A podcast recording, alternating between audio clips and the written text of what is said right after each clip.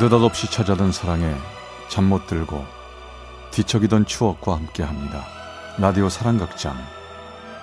어느 날 사랑이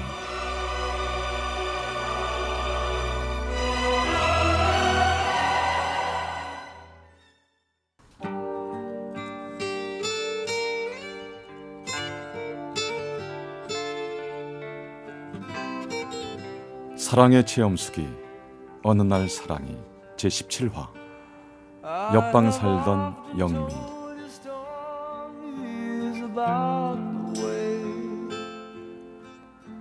25년 전 일입니다.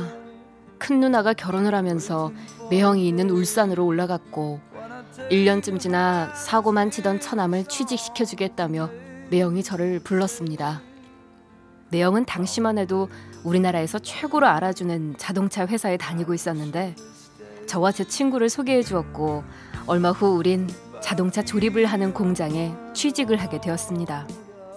진짜 열심히 일해봐. 어? 먹고 사는데 문제 없을 거야. 고맙습니다 매형 잘해볼게요 누나랑 나도 옆에서 열심히 도와줄게. 누나와 매형은 두 쌍둥이를 키우면서 단칸방에서 살고 있었기 때문에 저는 친구와 함께 공장 근처에서 자취를 하게 되었습니다. 그 친구는 중학교 입학해서 만났는데 서로 주먹겨루기 하다가 친해진 단짝 친구였죠. 그때 나이 스물셋. 친구와 난 둘이서 자취를 하며 이교대로 일하면서 고향의 부모님께 용돈도 보내드리고 결혼 자금도 알뜰하게 모아가며 착실하게 살고 있었습니다.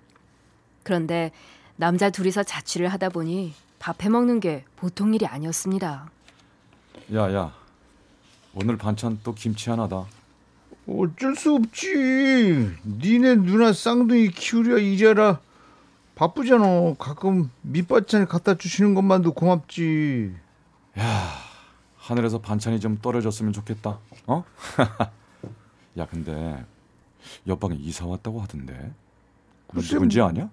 몰라 난 무슨 소리가 나는 것 같기도 하고. 이때 옆방 문소리가 나는 것 같아 나는 밖으로 나갔습니다.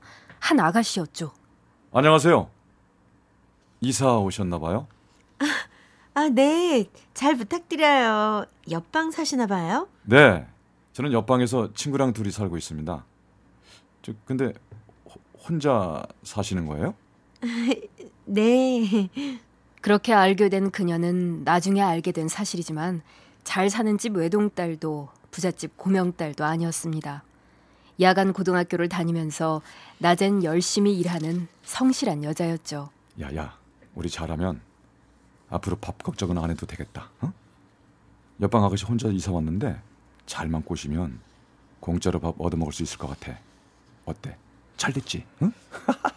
야, 우리 둘 중에 누구라도 먼저 아가씨를 꼬셔가지고 그래야 밥 얻어먹는 거 알았냐? 그런 거 아니냐? 그렇지 다음 날부터 우리들은 시커먼 속을 숨긴 채 옆방 아가씨에게 호감을 사기 위해 노력을 했습니다. 사실 그녀가 썩 미인은 아니었고 그렇다고 끼가 많아 여우 같은 매력이 있는 건 아니었어요. 하지만 우린 점점 그녀와 친해지게 되었고 드디어 우린 그녀의 방에 초대되어 간만에 밥다운 밥을 먹게 되었습니다.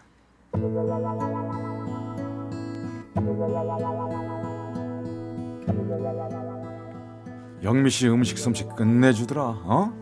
야 자취를 오래 해서 그런가? 아이고 좀 오랜만에 배부르게 먹었다 어?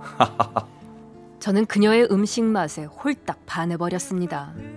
그래서 다음 날 퇴근하고 오는 그녀와 집 앞 정류장에서 마주쳤을 때 생각지도 않던 말을 불쑥 내뱉고 말았습니다.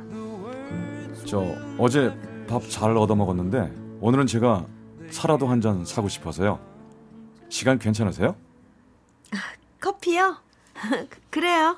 우린 근처 커피숍으로 들어갔습니다. 커피를 홀짝이며 그냥 아무 생각 없이 그녀에 대한 이런저런 걸 묻기 시작했죠. 저는요, 오남매 중에 마지로 아버지가 일찍 돌아가셔서 공장에서 번 돈 대부분을 동생들 공부시키는데 보내요. 어, 아 정말 대단하시네요. 그런가요? 아, 전 힘들게 사느라 사실 고등학교 내내 소풍 한 번도 가본 적이 없어요.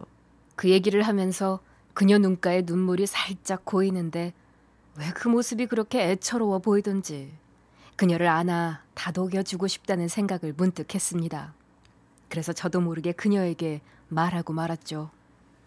이번 주 쉬는 날 같이 놀러 가실래요? 어디 가고 싶은 데 있으세요? 저 우리 둘이서요? 아니요. 저랑 친구랑 해서 셋이 가자고요. 아 그, 래요 어, 사실은 울산에 온 지 4년 넘었는데 그동안 한 번도 대공원에 가본 적이 없어서요. 그렇게 우린 같이 대공원에 가기로 했고 그날 저녁 저는 친구에게 그녀와 셋이서 대공원에 같이 가자고 했습니다. 야 임마 나랑 둘이서 가면 어색하잖아. 너는 그냥 따라만 와. 야, 너 혹시 그 옆방 아가씨한테 마음이 있는 거 아니야? 뭐? 아 아니야 그런 거. 아 그냥 얘기 들어보니까 불쌍하잖아. 아 그래서 그냥 그런 거야. 어, 수상한데. 저는 친구의 말을 무시하고 싶었지만 사실 그녀가 조금은 마음속에 들어와 있었죠. 그렇게 주말에 저희 셋은 대공원에 놀러 갔고 억지로 따라온 친구는 퉁퉁 부은 얼굴로 잔뜩 찡그린 채 잔디밭에 주저앉아 움직이기 싫어했습니다. 야야, 니들끼리 놀다 와. 나 그냥 여기서 좀 쉬고 있을게. 저는 속으로 잘 됐다고 생각하고 그녀를 데리고 대공원을 돌아다니며 신나게 놀이기구를 탔습니다. 태어나서 처음 타본다며 아이처럼 좋아하는 그녀를 보고 있으려니 갑자기 심장이 쿵쾅거리기 시작했죠. 별로 이쁜 얼굴은 아니라고 생각했었는데 환하게 웃는 그녀 모습이 이뻐 보이면서 가슴이 두근거리고 있었습니다. 화장을 거의 하지 않았는데도 그녀는 맑고 예쁜 사람이었습니다. 그 후 저는 제 마음이 이미 그녀를 진심으로 좋아하고 있다는 걸 알게 되었죠.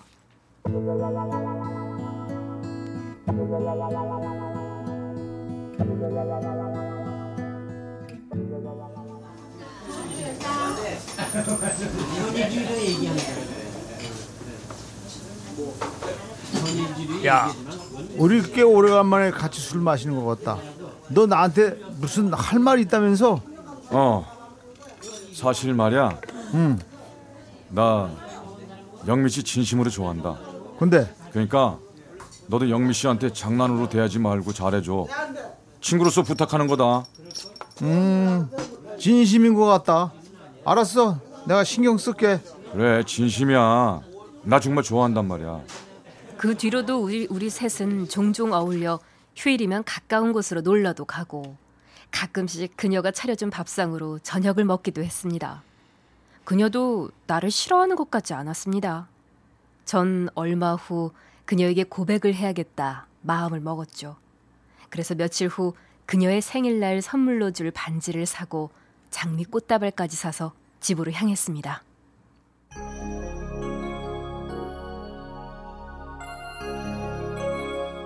그녀의 방 안은 이상하게 방에 불은 켜져 있는데 대답이 없었죠.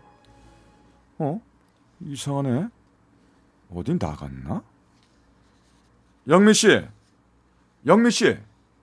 저는 하는 수 없이 제 방에 들렀다가 잠시 뒤에 다시 와보기로 하고 우리 방으로 들어가려는데 우리 방에서 사람 소리가 들려왔고 친구가 혼자 있는 게 아니란 걸 알았습니다. 문 앞에 웬 여자 신발이 있었고 방 안에서 들려온 목소리도 여자 목소리였습니다. 아이 자식 이건 나 몰래 연애했나? 자리를 피해줄까? 그런데 잠시 후 큰 소리가 터져 나오고 방 안의 분위기가 심상치 않아 보였어요. 친구의 목소리가 다소 거칠다 싶더니 이윽고 여자가 우는 소리가 들렸습니다. 저는 이러지도 저러지도 못하고 있는데 갑자기 방문이 벌컥 열리면서 친구 녀석이 뛰쳐나왔고 순간 당황한 저는 그 자리에서 굳은 듯 서 있을 수밖에 없었습니다. 친구와 함께 있던 여자는 바로 옆방의 영미 씨였기 때문이었죠. 여, 에, 영미 씨.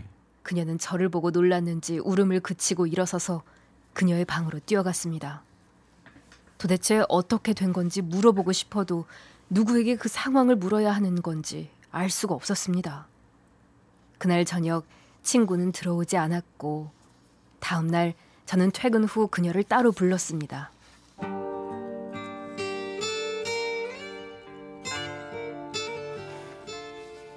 어떻게 된 건지 말해줄 수 있어요? 사실 우리 음, 형식이 오빠랑 나 사귀고 있었어요. 미안해요. 오빠 마음 모른 거 아니었는데 형식이 오빠가 오빠한테는 말하지 말라 그래서 아니 내가 그래도 말해야 한다고 했는 미안해요 오빠. 네, 그랬군요. 나만 모르고 있었네. 정말 미안해요. 우리 둘 다 어떻게 말해야 할지 고민하고 있었어요. 저는 지난밤 한숨도 못 자고 혹시 하면서 걱정하고 있었던 진실을 그녀의 입에서 듣게 되니 가슴이 무너져 내리는 듯 했습니다. 그동안 나 혼자 착각하고 있었던 거네. 두 사람이 나를 바보로 만들었다는 거네. 저 형식이 많이 사랑해요? 사실은 나 임신했어요. 누군가가 상처난 심장에다 소금을 붓는 것 같았습니다. 두 사람의 배신감으로 그 길로 집으로 가서 대충 옷가지를 챙겨 집을 나와 매형 집으로 갔죠. 다음날 출근하니 친구는 보이지 않았고 이튿날 친구가 사직서를 내고 나, 갔다고 했습니다. 그날 이후 저는 친구도 있고 그녀도 있기 위해서 죽어라 일에만 매달렸고 얼마 후 매형 집에서 나와 산의 기숙사로 들어갔습니다.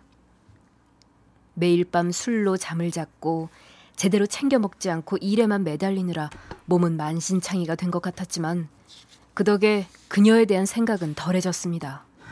그리고 두 달쯤 지났을 때였어요. 회사로 그녀가 찾아왔습니다.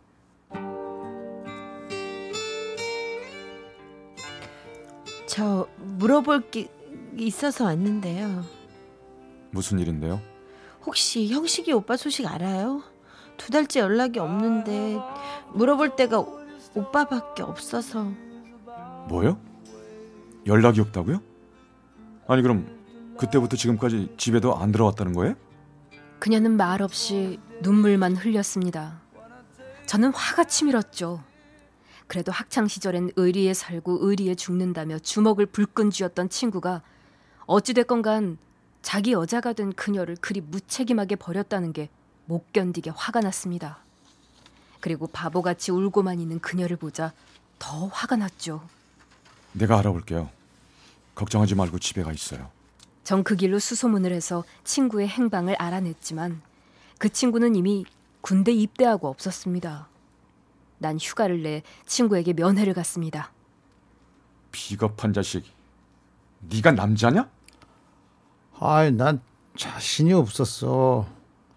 막상 내 애를 가졌다고 하니까 어, 겁도 나고 얘, 이 나쁜 놈. 넌 맞아도 싸 임마. 저는 화가 나서 그 친구에게 주먹을 날렸고 말없이 내 주먹을 받고 주저앉아 버린 친구를 보니 더 이상 할 말이 없었습니다. 면회를 하고 돌아온 후 저는 기숙사에서 지내면서 종종 그녀를 찾아갔고 임신해서 힘들어 하면서도 매일 출근하는 그녀를 조금씩 돌봐주었습니다. 그리고 그녀는 얼마 후 고향집으로 내려간다고 했습니다. 그리고 전 내 친구, 그 여자 두 사람을 모두 잊으려 노력하며 살았습니다.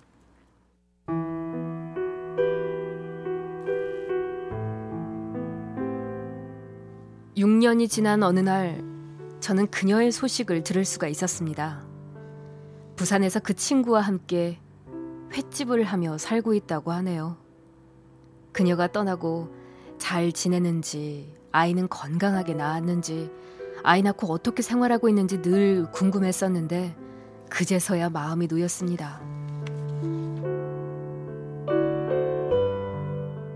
그 뒤 저도 공장에서 만난 맘씨 좋은 여자와 서른 살에 결혼식을 올리고 몇 년 뒤엔 고향집에 내려와 카센터를 하면서 내 아이의 아빠가 되었습니다. 그 친구와는 몇 년에 한 번씩 전화를 하곤 했는데 요즘은 그마저도 뜸해졌습니다.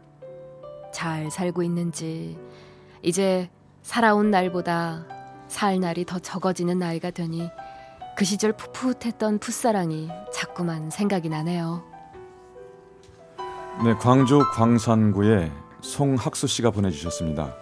어느 날 사랑이 제 17화 옆방 살던 영미 편이었습니다.